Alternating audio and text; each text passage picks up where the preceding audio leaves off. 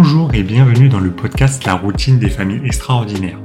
Comme chaque mois, vous êtes sur le point de découvrir le portrait d'un membre d'une famille incroyable, venu nous partager sa vie quotidienne hors du commun, avec ses difficultés, ses bouleversements et ses moments de bonheur. Je suis Jean-François, papa de jumelles extraordinaires et votre hôte pour ce podcast. Euh, elle raccroche, elle a juste le temps de me dire euh, je suis désolée. Et là, les portes s'ouvrent les portes de l'ascenseur s'ouvrent et il y a trois personnes qui m'attendent. Euh, il y en a une qui me prend le bras, il y en a une autre qui a un fauteuil roulant. Asseyez-vous, madame, donnez-moi votre bras, madame.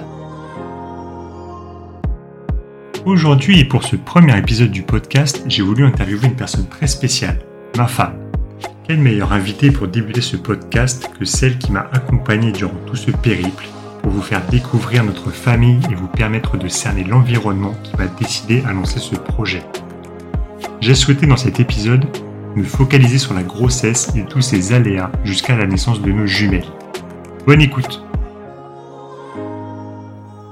Bonjour Anaïs et bienvenue dans ce premier épisode du podcast. Je suis ravi de débuter euh, ce projet avec toi en tant que première invité.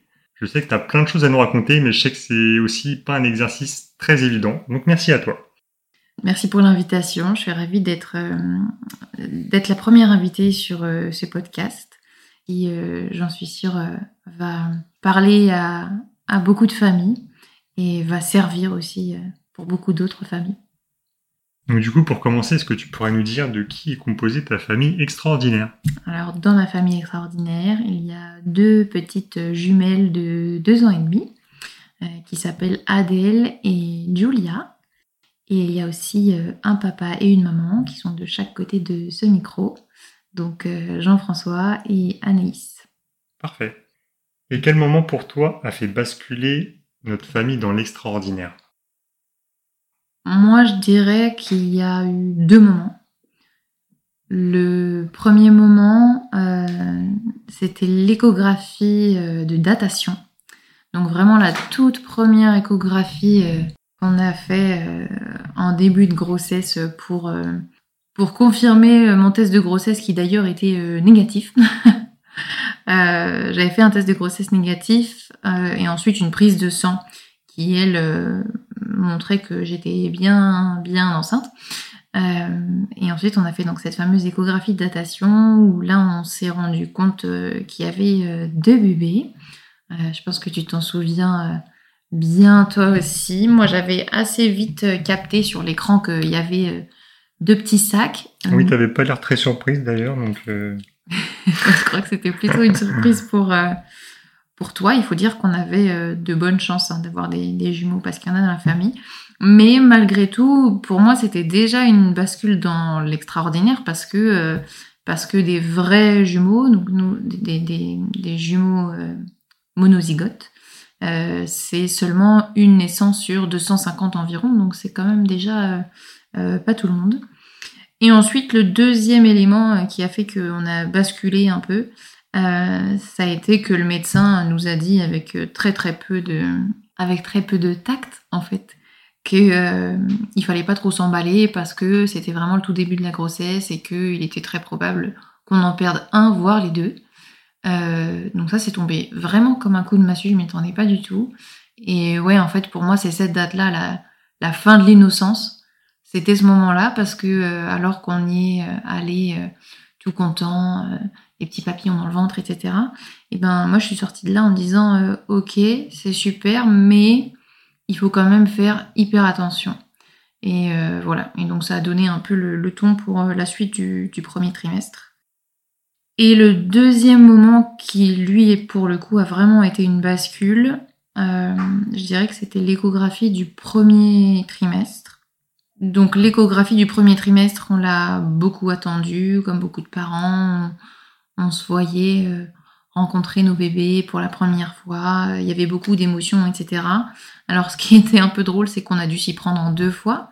Parce que euh, quand on y est parti la première fois, ils se sont rendus compte que ben il était trop tôt. C'est-à-dire que dans les, les calculs euh, de date, il y avait eu une erreur d'environ deux semaines.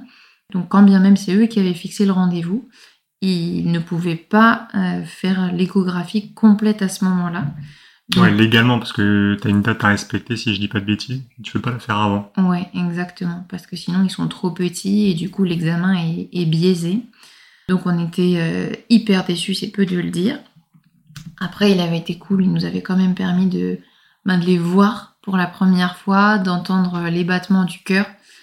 Donc ça, c'était un très très beau moment. J'en garde beaucoup euh, d'émotions parce que finalement, je pense que c'est euh, le seul moment euh, normal ou le seul moment vraiment innocent qu'on a, a pu avoir pendant cette grossesse. On y est retourné donc finalement 15 jours plus tard, où là, ils ont pu faire l'examen complet. Et alors, quand j'y repense, moi, ça m'a semblé très très long. Je sais pas si tu as ce souvenir-là aussi. Ouais, une grosse attente. Donc, euh, grosse attente parce que euh, bah déjà, euh, nous, ça faisait 15 jours qu'on avait envie de, de, revoir nos bébés. On était hyper pressés. Et donc, on, on entre dans le, le, cabinet. Le médecin commence l'examen. Donc, il nous explique, voilà, très, très posément. Il nous dit, bah voilà, moi, je vais procéder comme ça. Ça va être un petit peu long. là, on va regarder vos bébés sous toutes les coutures, l'un après l'autre. Donc euh, je vais euh, compter tous les doigts, euh, prendre les mesures de, dans tous les sens en fait de, de, vos petits bébés. Donc il nous prévient déjà que ça va être long. Il commence par la première, qui donc c'était Adèle en premier.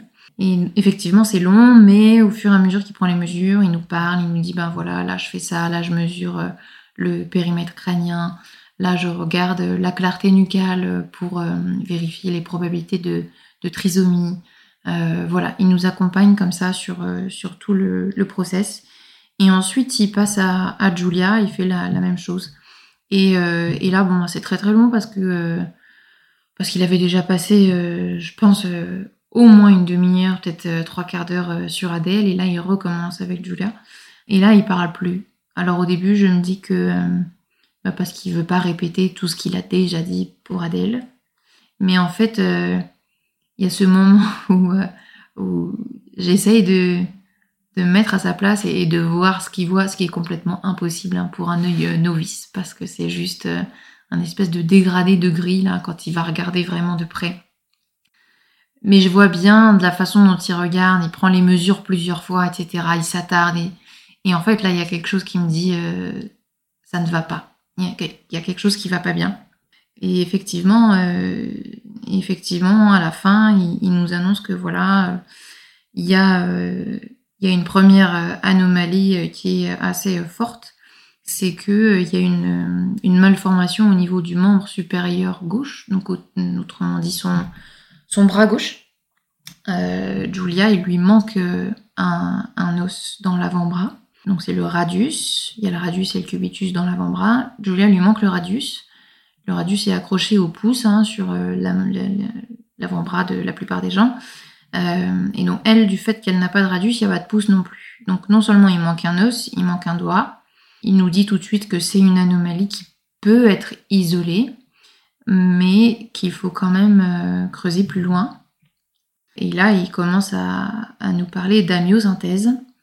Et donc là, moi, tout de suite, je comprends que euh, c'est c'est très sérieux ce qui se passe. Si tu peux expliquer ce que c'est que l'amyosynthèse rapidement. Donc, une amyosynthèse, c'est un, un, prélèvement qu'on va faire dans le, le liquide amniotique. Donc, c'est une, une aiguille qui est très très longue et on fait un, un prélèvement dans le ventre euh, de la maman. Euh, donc il n'y a pas euh, d'anesthésie, ni générale, ni euh, locale. J'ai eu le plaisir de découvrir ça. Donc on y va à vivre comme ça, euh, avec une aiguille qui doit faire, j'en sais rien, 20 cm, j'ai pas envie d'exagérer le truc, mais elle est vraiment très très grande.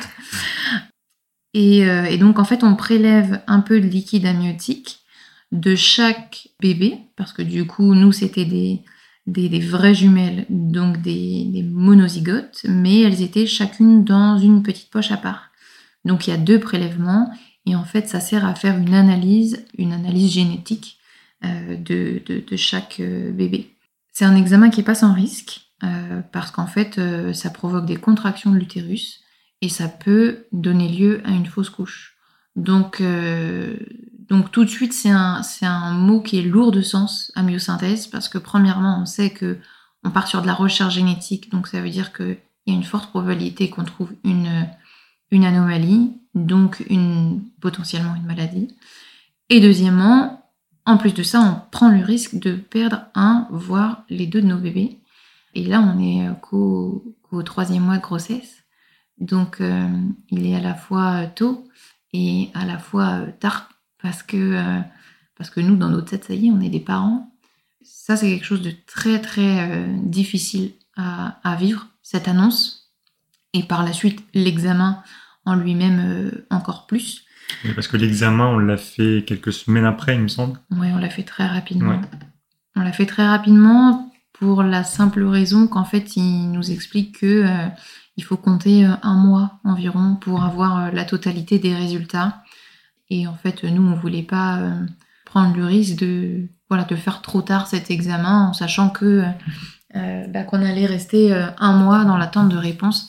Il y avait déjà beaucoup d'inconnus à ce moment-là et en gros notre réflexion c'était de se dire toutes les réponses qu'on peut avoir, on veut les avoir le plus tôt possible.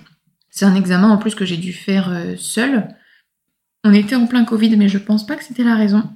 Je sais plus pourquoi, mais euh, il se trouve que tu n'avais pas le droit d'être avec moi dans la salle. Donc ça, c'était aussi euh, hyper euh, traumatisant en fait de se dire c'est un examen qui est majeur, c'est déterminant pour notre grossesse et on peut même pas le vivre ensemble quoi. Donc ouais, ça c'était un moment qui a été vraiment difficile. Donc pour en revenir à ta question, la, bascule, elle est vraiment euh, à ce moment-là, là, cette échographie du premier trimestre. Pour moi, c'est le début du...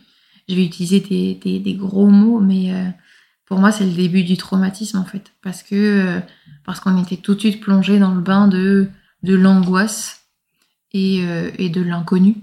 Moi, je me souviens que quand il a commencé à nous dire, voilà, parler d'amyosynthèse, à nous dire que, que bah, potentiellement il, allait falloir qu'on soit suivi euh, de manière très euh, très rapprochée, non seulement parce que c'était une grossesse gémellaire, mais en plus parce que euh, potentiellement il y avait des anomalies. C'était pour nous le, le, le, choix de devoir renoncer à tout ce qu'on avait projeté jusque-là, c'est-à-dire on avait choisi un hôpital où on souhaitait accoucher, enfin voilà, on avait commencé à, à se projeter. Et là, tout à coup, c'était plus possible. En fait, on nous annonce que euh, il faut que notre suivi soit assuré par euh, euh, donc le, le, chic de Créteil, qui lui est, spécialisé et pourra mieux nous accompagner. Donc voilà, c'est tout de suite un bouleversement qui nous dit ok, on va pas avoir une grossesse normale. Et non seulement c'est pas normal, mais il y a une espèce de, de, danger latent. Et bizarrement, moi je me rappelle de ce, cette date-là mon cerveau a totalement fait abstraction de cette information parce qu'on était vraiment focalisé sur le fait qu'il y en ait deux ou pas. Et je me rappelle qu'en sortant de ce rendez-vous, je me dis super, il y en a deux. Et en sortant euh, de ce rendez-vous, je me tourne vers toi en disant euh, avec un peu un petit sourire. Et toi, je te vois que t'es vraiment, euh, que tu commences à être en larmes. Je me dis ouais, en fait, c'est vraiment grave ce qu'il nous a dit et je réalisais vraiment pas cette partie, cette partie des qui nous attendait en fait. Ouais, c'est marrant de voir qu'on n'a pas du tout eu la même interprétation où moi, euh, dès le moment, enfin, pendant même l'échographie, euh, viscéralement, j'ai eu ce, pressentiment de on va vivre quelque chose de, de très difficile.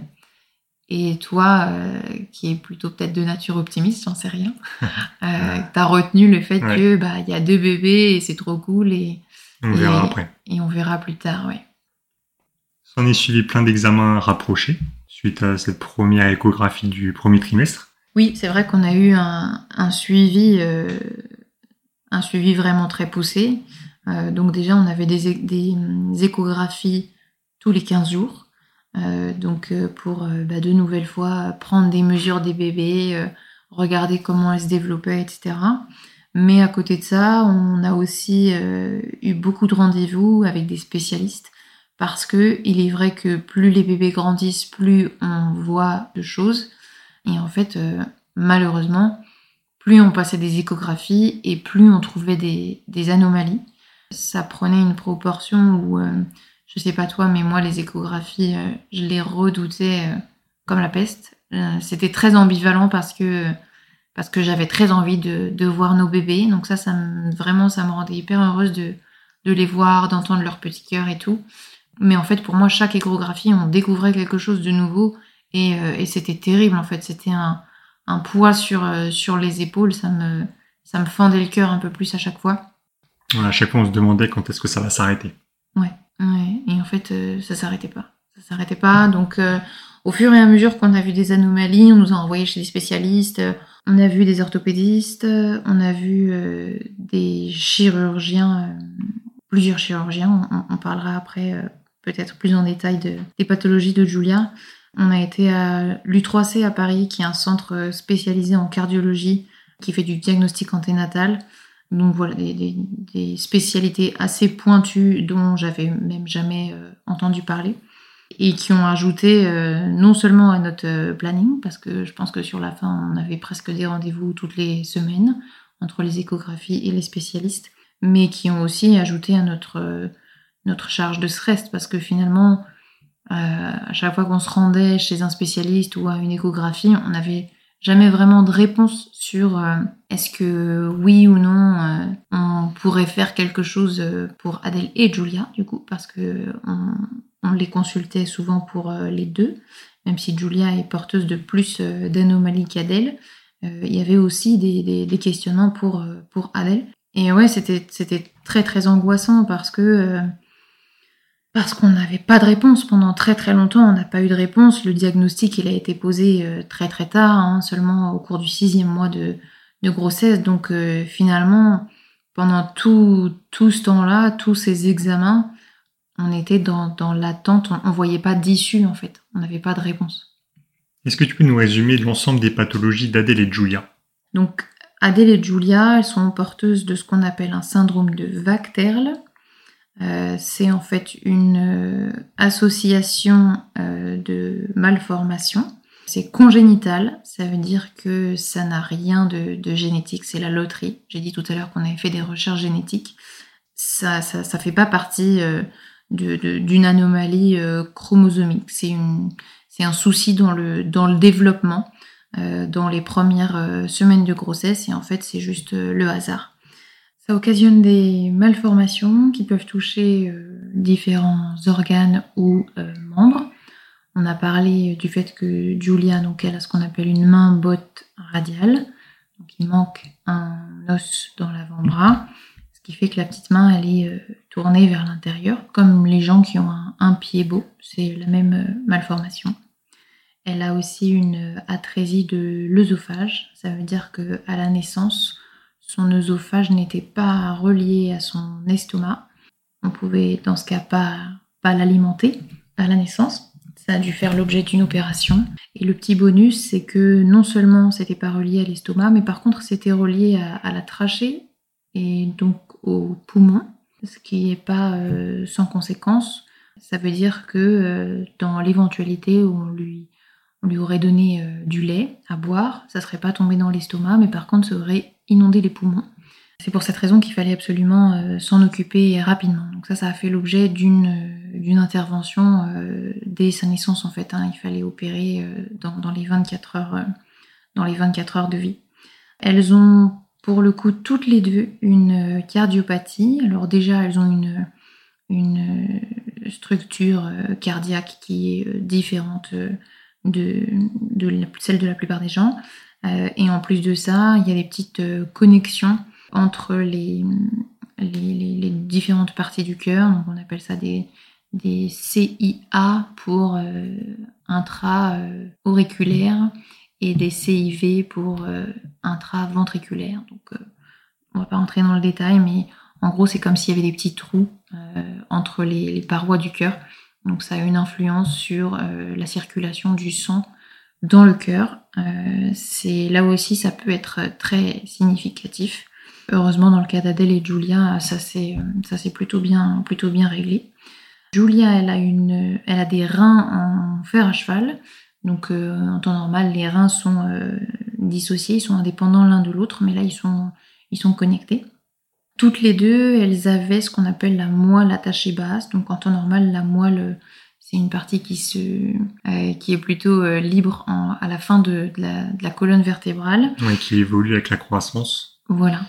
là, elle était attachée. Là, elle était attachée, donc ça pouvait avoir des impacts sur l'orientation de la colonne vertébrale avec la croissance, mais aussi sur le développement des membres inférieurs, donc des jambes, avec des problématiques de continence par exemple. Donc ça aussi, ça a fait l'objet d'une intervention pour toutes les deux. ça s'est fait vers l'âge de 1 an environ.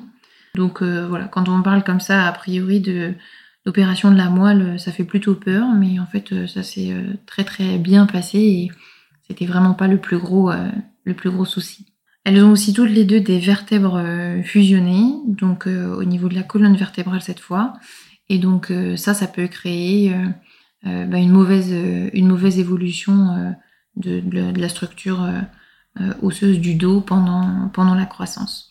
Par-dessus le marché, Julia, elle était ce qu'on appelle hypotrophe, ça veut dire qu'elle était très petite et en deçà des courbes, des courbes habituelles, pour pas dire normales.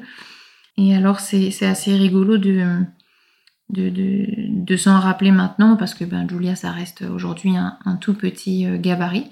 Mais, euh, mais depuis le début, en fait, elle a, elle a, suivi, euh, elle a suivi sa courbe, sa courbe à elle. Et on le voit au quotidien que Julia, c'est, quelqu'un qui suit euh, que ses propres règles. Donc euh, c'est très rigolo de pouvoir faire euh, ce, parallèle aujourd'hui et de se dire qu'en fait, dès le début, eh ben, elle a fait comme elle, elle l'avait décidé. voilà, je pense que c'est un, panorama plutôt complet de, de ce qu'elles ont toutes les deux. Ouais, je pense qu'on a fait le tour. Au sixième mois, on a finalement eu le diagnostic. Définitif. Exactement. Plus ton hospitalisation. Oui. Est-ce que tu peux nous raconter cette période? C'est vrai qu'on a eu une période euh, d'attente qui nous, nous a semblé euh, interminable entre euh, la première échographie et finalement le sixième mois. Donc comme ça, trois mois, on se dit ça paraît court, mais en fait vraiment pour nous, quand on est trois mois dans l'inconnu total et en plus avec un suivi aussi rapproché que celui qu'on a subi, c'est vraiment très très long. Et finalement, à partir du sixième mois, tout s'est accéléré d'un coup parce qu'ils ont posé ce fameux diagnostic euh, de Vacterle. Et ensuite, dans la foulée, ils ont commencé à nous parler euh, bah, de la prise en charge. De la prise en charge de ce diagnostic, euh, de ce que ça impliquait après la naissance. On a commencé à nous parler d'opérations, de choses comme ça. Et, et, et, en fait, le chic de Créteil qui nous suivait à ce moment-là a très vite commencé à poser des réserves et à dire écoutez, nous, il y a plein de choses qu'on ne voit pas là à l'échographie parce qu'il est trop tôt. Il y a des choses qu'on ne pourra voir que à la naissance. Et du coup, c'est seulement à la naissance qu'on sera en capacité de vous dire si oui ou non, nous, on peut prendre en charge la totalité du traitement des pathologies de, de vos filles. Et en fait, comme ça, on comprend qu'il y a une possibilité que eux ne soient pas en, en capacité de s'occuper euh, de Julia et qu'on se retrouve euh, séparés, en fait. Euh, donc, Adèle et moi à Créteil et que Julia soit rapatriée sur un des trois hôpitaux parisiens, donc Necker, Robert Debré ou Trousseau. Et là, en fait, c'est tout de suite euh, alerte rouge dans nos têtes. Et moi, je leur dis, écoutez, ce qu'on vit là, c'est déjà suffisamment compliqué et difficile. Donc, en fait, il est hors de question qu'on se retrouve, qu'on se retrouve séparés. Et c'est comme ça qu'ils nous proposent d'être transférés vers l'hôpital de notre choix. Donc, nous, on avait choisi l'hôpital Trousseau qui, euh, qui a repris notre suivi euh, presque dans la foulée parce que je pense qu'on y était euh, entre le moment où on nous a fait la proposition et le premier rendez-vous à Trousseau, il s'est même pas écoulé une semaine. Donc deuxième changement d'hôpital. Deuxième changement d'hôpital, ouais. Donc c'est comme ça qu'on s'est retrouvé à Trousseau le 21 décembre à six mois et quelques de grossesse pour une pour une première échographie à Trousseau du coup. L'idée c'était de refaire un, un, point global sur bah, sur nos deux, petits bébés. Euh, moi, je pensais qu'on pouvait plus euh, découvrir quoi que ce soit à ce stade, et en fait, je m'étais bien trompée parce que, encore une fois, on était sur une, une qui a été hyper longue et on a réussi à nous présenter encore des choses qu'on n'avait pas euh, vues précédemment. Donc, moi, j'avais juste l'impression que c'était de pire en pire. Et moralement, là, ça, ça devenait très très lourd. Donc, ce jour-là, on nous dit, ben, rendez-vous dans deux jours pour passer une nouvelle échographie avec l'obstétricien et aussi pour faire un, IRM, donc un IRM, euh, un IRM fœtal, oui, c'est comme ça que ça s'appelle, pour voir euh, les bébés, euh, voilà, pour avoir des, images différentes et, plus précises des bébés via, via l'IRM. Deux jours plus tard, donc le 23 décembre, on se retrouve à, à Trousseau pour cette fameuse journée qui, je pense, a été une des plus longues de nos vies. on s'est présenté à l'hôpital vraiment très très tôt. Je crois qu'on devait être convoqué à 8 heures ou quelque chose comme ça pour, pour l'échographie. Ensuite, on devait voir l'obstétricien vers 11 heures, mais il y avait énormément de retard. Euh, il nous a ensuite envoyé vers l'IRM et quand on est enfin revenu le, retrouver pour faire un dernier point, il était 18 euh, heures. Enfin, on avait passé toute la journée là, euh, assis sur des chaises, des chaises de, salle d'attente d'hôpital, donc hyper rigides. Moi, j'en pouvais plus. J'avais des contractions, j'avais, j'avais mal, j'étais fatiguée. Et donc, on refait le point avec l'obstétricien. Il nous dit voilà je suis désolée de vous prendre en retard, mais en gros, euh, je voulais vraiment prendre le temps de lire le dossier de votre fille. Donc, on comprend qu'en fait, il a, il a plus d'une heure de retard parce qu'il il lisait le dossier, euh, le dossier euh, d'Adèle et de Julia. donc, on se dit, il est costaud quand même le, dossier. Et là, il refait un point avec nous. Il commence à nous, faire une liste de tout ce qu'on sait déjà. Mais sauf qu'en fait, la manière dont il le dit, tout à coup, ça sonne comme quelque chose de, très très lourd et qu'on nous avait pas présenté de cette façon. Alors, euh, ce que j'ai peut-être pas dit, c'est que euh, au cours de la grossesse, aux alentours du quatrième mois, je pense, euh, face à toutes ces anomalies qu'on découvrait au fur et à mesure, on nous a proposé de faire une IMG, donc une interruption de grossesse, une interruption médicale de grossesse, qu'on avait refusé parce que pour nous, c'était quelque chose qui arrivait trop tard. En fait, à quatre mois, nous, on s'était déjà projeté euh, comme parents, euh, elles avaient des prénoms, euh, moi je les sentais bouger tous les jours. et on n'avait surtout rien d'insurmontable. À ce stade, oui, et puis à ce stade-là, c'est vrai qu'on on nous, on nous faisait rien paraître d'insurmontable. Donc pour nous, elles étaient là, et, tant qu'elles étaient là et qu'elles faisaient leur petit bout de chemin, qu'elles continuaient de se bagarrer pour être là, et ben nous, on se voyait pas entre guillemets les, les abandonner. Donc on avait refusé, on s'était pas posé la question très longtemps d'ailleurs on avait euh, plutôt décidé assez, euh, assez rapidement. Et donc là, on se retrouve à, six mois où il nous fait un bilan qui forcément est plus lourd euh, qu'à quatre mois. Et en fait, il a l'air de nous dire qu'on ne se rend pas bien compte de la prise en charge que ça va nécessiter et que si chaque anomalie prise séparément, elle se traite bien, en fait, quand on fait l'addition de tout ça, ça va être quelque chose de très très lourd à gérer pour nous. Et donc, une nouvelle fois, il nous fait cette proposition de faire une IMG. Et là, ça tombe comme. Euh, j'ai même pas de mots en fait. C'est hyper, euh, hyper violent comme proposition parce que euh, parce qu'on se dit, nous, on a fait tellement de chemin pour en arriver là qu'on nous repropose ça aujourd'hui. Bien sûr, avec le recul, on, comprend pourquoi on nous le propose et, je pense que c'est leur devoir de, pouvoir afficher cette, option.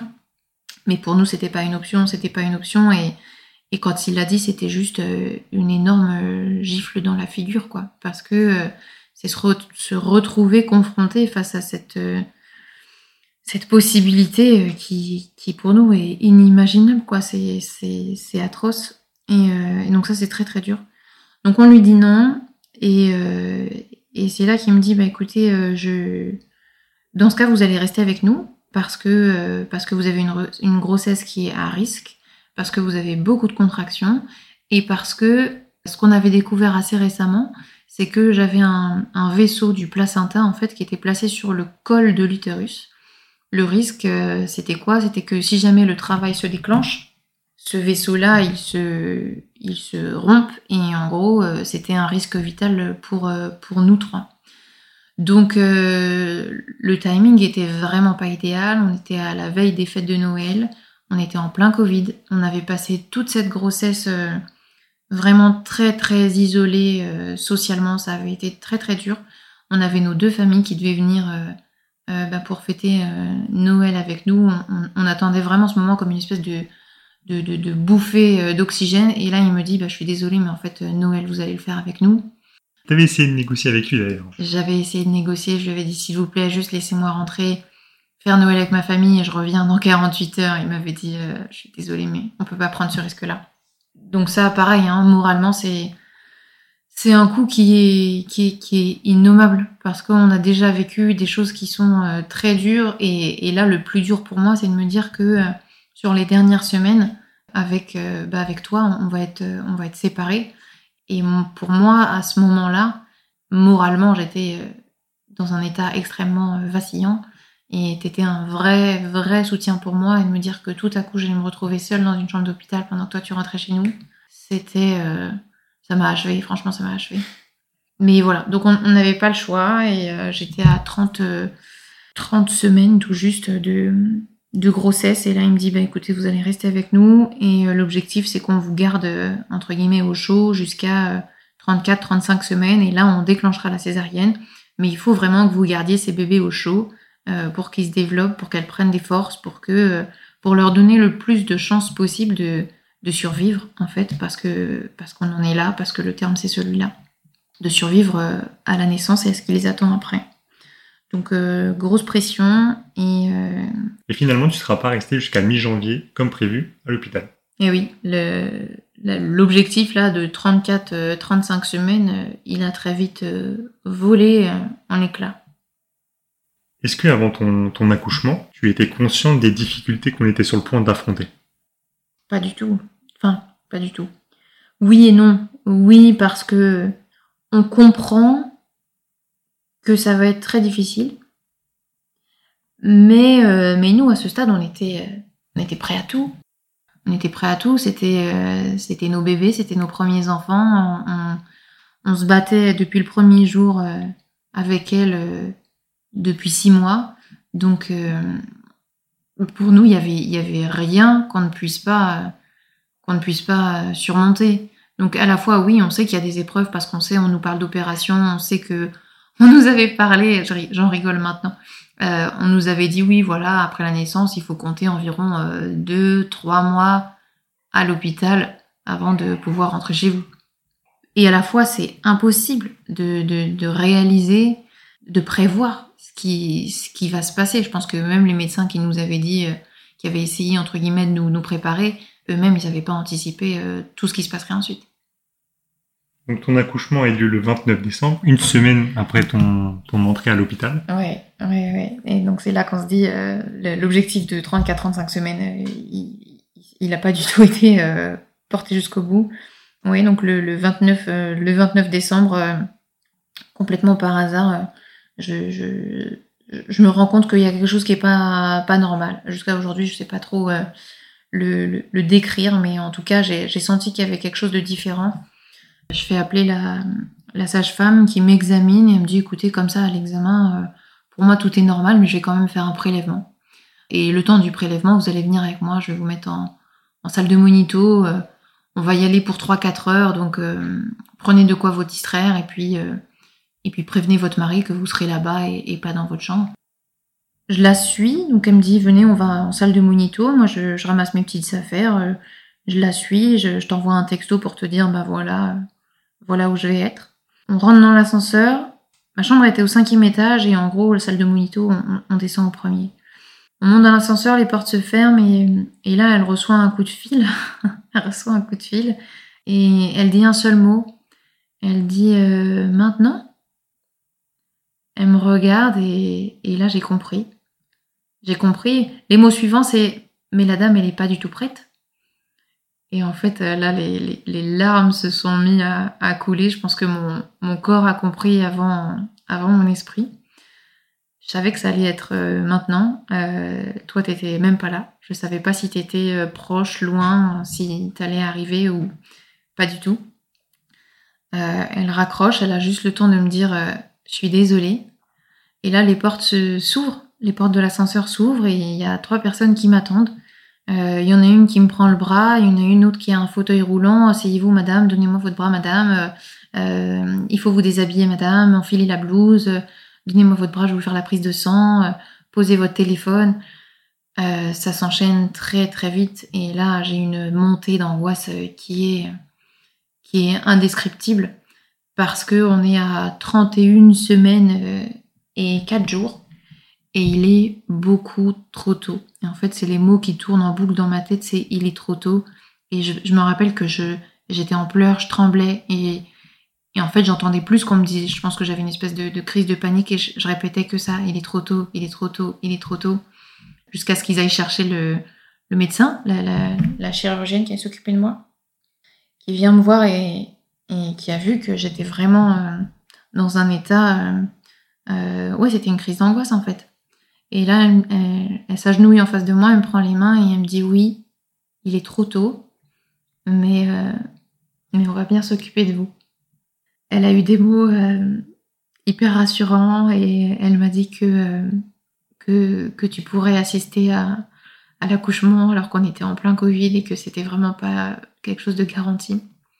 Et euh, je, je, sais pas comment elle s'y est pris, mais en fait, elle a réussi à, à me calmer.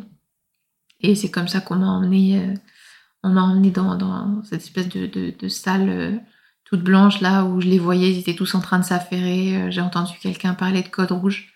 Et voilà, et ça s'est passé, ça s'est passé très très vite, tellement vite qu'en fait, ils m'ont fait l'arachie anesthésie euh, donc euh, l'équivalent de la péridurale, mais un peu plus rapide, si j'ai bien compris. Et euh, ils me font la piqûre et à côté il y avait quelqu'un qui avait presque montre en main quoi et qui comptait les minutes. Je me rappelle de, c'est encore c'est très c'est drôle parce que c'est très flou.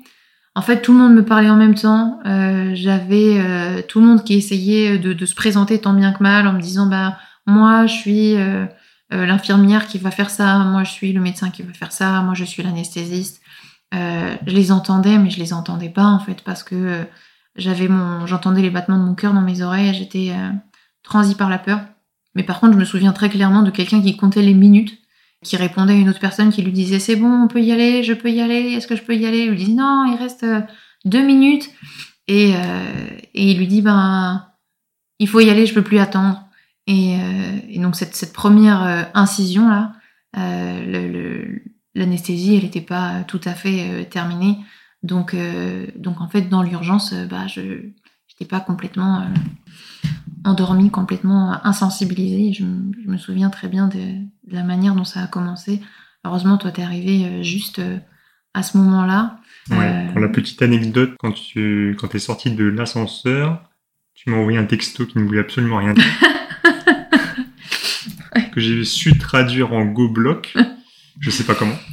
Mais euh, sachant que moi j'avais une heure de route à peu près pour, euh, pour venir te voir, le temps de sortir du parking, marcher un petit peu, aller jusqu'à l'hôpital. Donc euh, j'ai reçu ce SMS en sortant du parking, donc j'ai couru et je suis arrivé à temps. Ouais, ben t'as bien fait courir. Pour ma défense, à ce moment-là, quand j'écris, déjà j'avais la vision complètement troublée par les larmes. Ensuite, j'avais hmm. plus de lentilles et ensuite, j'écrivais de la main gauche parce que euh, ma, main droite était prise par, par la perfusion. À partir de ce moment-là, tout s'est enchaîné très très vite. Ils ont sorti Adèle la première, ils nous l'ont montré euh, rapidement. Moi, je, ne sais pas comment tu t'en souviens, mais moi j'ai été très choquée de me rendre compte que bah, même si on était qu'à 31 semaines, euh, c'était un petit bébé fini, en mmh. tout cas à l'extérieur. Sachant qu'elle faisait 1,5 kg. Ouais, voilà, c'était un, un, tout petit bébé. Euh, donc elle, elle était pas, moi je m'attendais à la voir euh, peut-être euh, très très rose avec encore du duvet et tout, mais en fait pas du tout. Non, non, elle ressemblait à un, bébé, un bébé classique, mais en, très très petit. Et Julia, on nous l'a pas montré. On nous l'a pas montré. Je me rappelle même pas de ce qu'on nous a dit. je sais que moi je t'ai dit maintenant qu'elles sont sorties, suis-les, ne reste pas avec moi, va va va auprès d'elles. Ce qu'on a appris après, c'est que ben, Julia, quand ils l'ont sortie, elle respirait pas. Donc elle a tout de suite été euh, intubée, emmenée en, en réanimation. Moi, j'ai fait euh, une petite hémorragie. Donc euh, la salle de réveil, pour moi, ça a duré 6 heures au lieu des 2 heures habituelles. Ce qui fait que pour, pour continuer et, pérenniser toute cette, cette angoisse qu'on vivait, quand euh, j'ai enfin été prête à retourner euh, en chambre, il était euh, minuit, quelque chose comme ça, enfin vraiment très tard. j'ai demandé à, aller les voir et, on m'a dit non. Ça c'était, je pense, un des moments les plus difficiles que j'ai eu à vivre parce que parce que je savais pas si si elles allaient bien et parce que Julia devait être opérée dans les 24 heures suivant sa naissance. Euh, on savait qu'elle était, en tout cas, on avait euh, compris qu'elle était dans un état critique. Donc, intervention ou pas intervention, moi, je savais juste pas si le, moi, je savais juste pas si le lendemain, je, la verrais tout court. Ouais, donc grossesse très compliquée. Est-ce que malgré tout, tu gardes des, bons souvenirs ou des anecdotes en particulier qui t'ont marqué? Oui, euh, oui, des souvenirs. Il y en a quand même. Euh, il y a quand même des, souvenirs qui sont euh, qui sont beaux ou qui sont drôles. dans le genre drôle, moi je me souviens de des annonces qu'on a faites à nos parents qui se sont pas du tout déroulées comme prévu, mais qui qui nous ont beaucoup fait rire. Je me souviens de, par exemple pendant les premiers temps, en fait, euh, mon ventre, il est pas sorti tout de suite. Et en fait, je pense que c'est parce que euh, il y a une partie de moi qui était pas, euh, je sais pas, il y a quelque chose qui me qui me retenait, je pense. Et en fait, c'est une fois que je l'ai annoncé à mon travail officiellement. Donc, on avait déjà passé notre première, notre échographie du premier trimestre, etc. Donc, on savait mine de rien que il y avait déjà des choses qui n'allaient pas, tout ça. Mais en fait, moi, c'est vraiment quand je l'ai annoncé au travail, euh, je me souviens que dans la nuit, bah, mon ventre est sorti et ça, ça m'avait vraiment, vraiment beaucoup marqué. Qu'est-ce que je peux, euh, qu'est-ce que je peux dire d'autre? Euh, Ben après cette fameuse échographie du premier trimestre là où vraiment ça nous a mis, un, ça nous a mis un, gros coup au moral. le lendemain, moi, j'étais en télétravail. autant te dire que j'avais pas du tout la tête à travailler, j'étais vraiment pas bien. Je, je savais pas à qui, à qui parler parce que j'avais pas non plus envie de trop en dire parce que c'était douloureux d'en parler. Et j'ai appelé mon frère, j'ai appelé mon frère. Euh, il m'a juste demandé est-ce que ça va? Et là, je me suis mise à pleurer. Mais euh, toutes les larmes de mon corps, je crois. Il m'a dit euh, bouge pas, j'arrive. On était en plein confinement dans la période où on n'avait pas le droit de se déplacer, sauf motif hyper important. Et, et voilà, et en fait, ça m'a hyper touchée que ben il était en télétravail, il a tout planté pour prendre la voiture, rouler pendant une heure et, venir me rejoindre pour me tenir compagnie. Et, voilà, essayer de me consoler, c'est, je pense, une des plus belles choses qu'on ait fait pour moi à ce jour. Je garde en tête après d'autres, ouais, d'autres, d'autres genres de moments les moments, c'est bête, hein, mais les moments qu'on passait à, se projeter, à se dire ah bah ce sera comme ça et on fera ça et elles vont ressembler à ça et on organisera la chambre comme ça. Bah, en fait, c'était des moments trop mignons, c'était des moments qui étaient hyper euh, réconfortants, qui étaient hyper euh, chaleureux. Ils étaient à milieu de la vérité, hmm. mais euh, mais voilà, c'était juste toi et moi et c'était un peu d'insouciance auquel on n'avait pas le droit le reste du temps. Ça, c'est des, des beaux souvenirs que je garde la bienveillance des soignants aussi, parce qu'on a vécu plein de trucs durs, mais on a eu la chance de toujours être entouré de personnes qui étaient, euh, qui étaient attentives, qui faisaient attention à nous, à, utiliser les bons mots, euh, qui, voilà, qui, voulaient nous réconforter, qui nous ont vraiment entourés de beaucoup de, de beaucoup de, ouais, de bienveillance et, d'affection, et ça, ça fait la différence. Ça fait la différence, c'est hyper important. Donc ouais, il y a pas mal de, de souvenirs comme ça. Mais après, c'est vrai que euh, aujourd'hui, quand je repense à ma grossesse, c'est pas forcément euh, ce qui me vient en tête en premier, parce que parce que tout ce qu'on a vécu, on l'a vécu quelque part euh, en étant très seul, bah, du fait de ce fichu Covid là. On, a vécu un, isolement social qui était très dur parce que c'était une période où on avait besoin d'être d'être entouré, on avait besoin de nos proches et et ça s'est pas passé comme ça. Donc pense qu'il y a quelque chose de très révélateur que je t'évoquais là juste, euh, juste avant qu'on commence, auquel j'avais pas, j'avais pas forcément pensé avant, mais euh, en fait on n'a pas de photo de notre grossesse. On a pris une photo, euh, une photo de, de, mon ventre chaque mois. Bon, ça fait pas beaucoup du coup, il y en a trois entre le troisième et le sixième mois. Donc on a fait ces photos là, mais à part ça, on, bah, on n'a pas de photo de, notre grossesse et je pense que c'est vraiment révélateur de, de, bah, de la manière dont on l'a vécu quoi. C'était pas du tout, euh, c'était pas du tout notre préoccupation euh, centrale et je pense qu'il y avait une espèce de, peur aussi de, on savait pas sur quoi elle allait déboucher cette grossesse et, donc il y avait une espèce de, de, précaution de dire on, on s'investit pas trop, on, on l'immortalise pas. Même pendant très longtemps, on s'autorisait pas à, se projeter, à, à imaginer. On avait suspendu tous nos achats pendant très longtemps. On n'achetait pas de, on n'avait rien pour la chambre de, de bébé. Et pour finir, qu'est-ce que tu as retenu de toutes ces épreuves euh, J'ai retenu, euh, je pense, trois, trois choses. La première, c'est qu'il faut toujours euh, s'écouter soi, suivre son intuition. Ça s'est vérifié plein de fois, mais voilà, je l'ai dit, la première fois, c'était pendant l'échographie, ou ce moment où j'ai senti que ça, ça n'allait pas. Et voilà, malheureusement, j'ai eu plein d'autres, d'autres occasions de le vérifier. Même si on est face à des médecins, euh, je pense que l'intuition, c'est précieux et il faut, euh, il faut savoir l'écouter. La deuxième chose, c'est que euh, on est beaucoup plus fort que, que ce qu'on imagine parce que, parce que moi, si on m'avait raconté tout ça, je pense que déjà j'aurais été incapable de, de le matérialiser parce que, à moins de le vivre soi-même, c'est impossible de se rendre compte de d'autant de, autant d'épreuves, autant de difficultés, autant de, de souffrances. De souffrance. Mais malgré ça, bah, ça fait euh, ça fait trois ans, on va compter la grossesse, ça fait trois ans et, et ben on est toujours debout. et euh, je suis pas sûre que je suis pas sûre que ce soit euh, forcément acquis.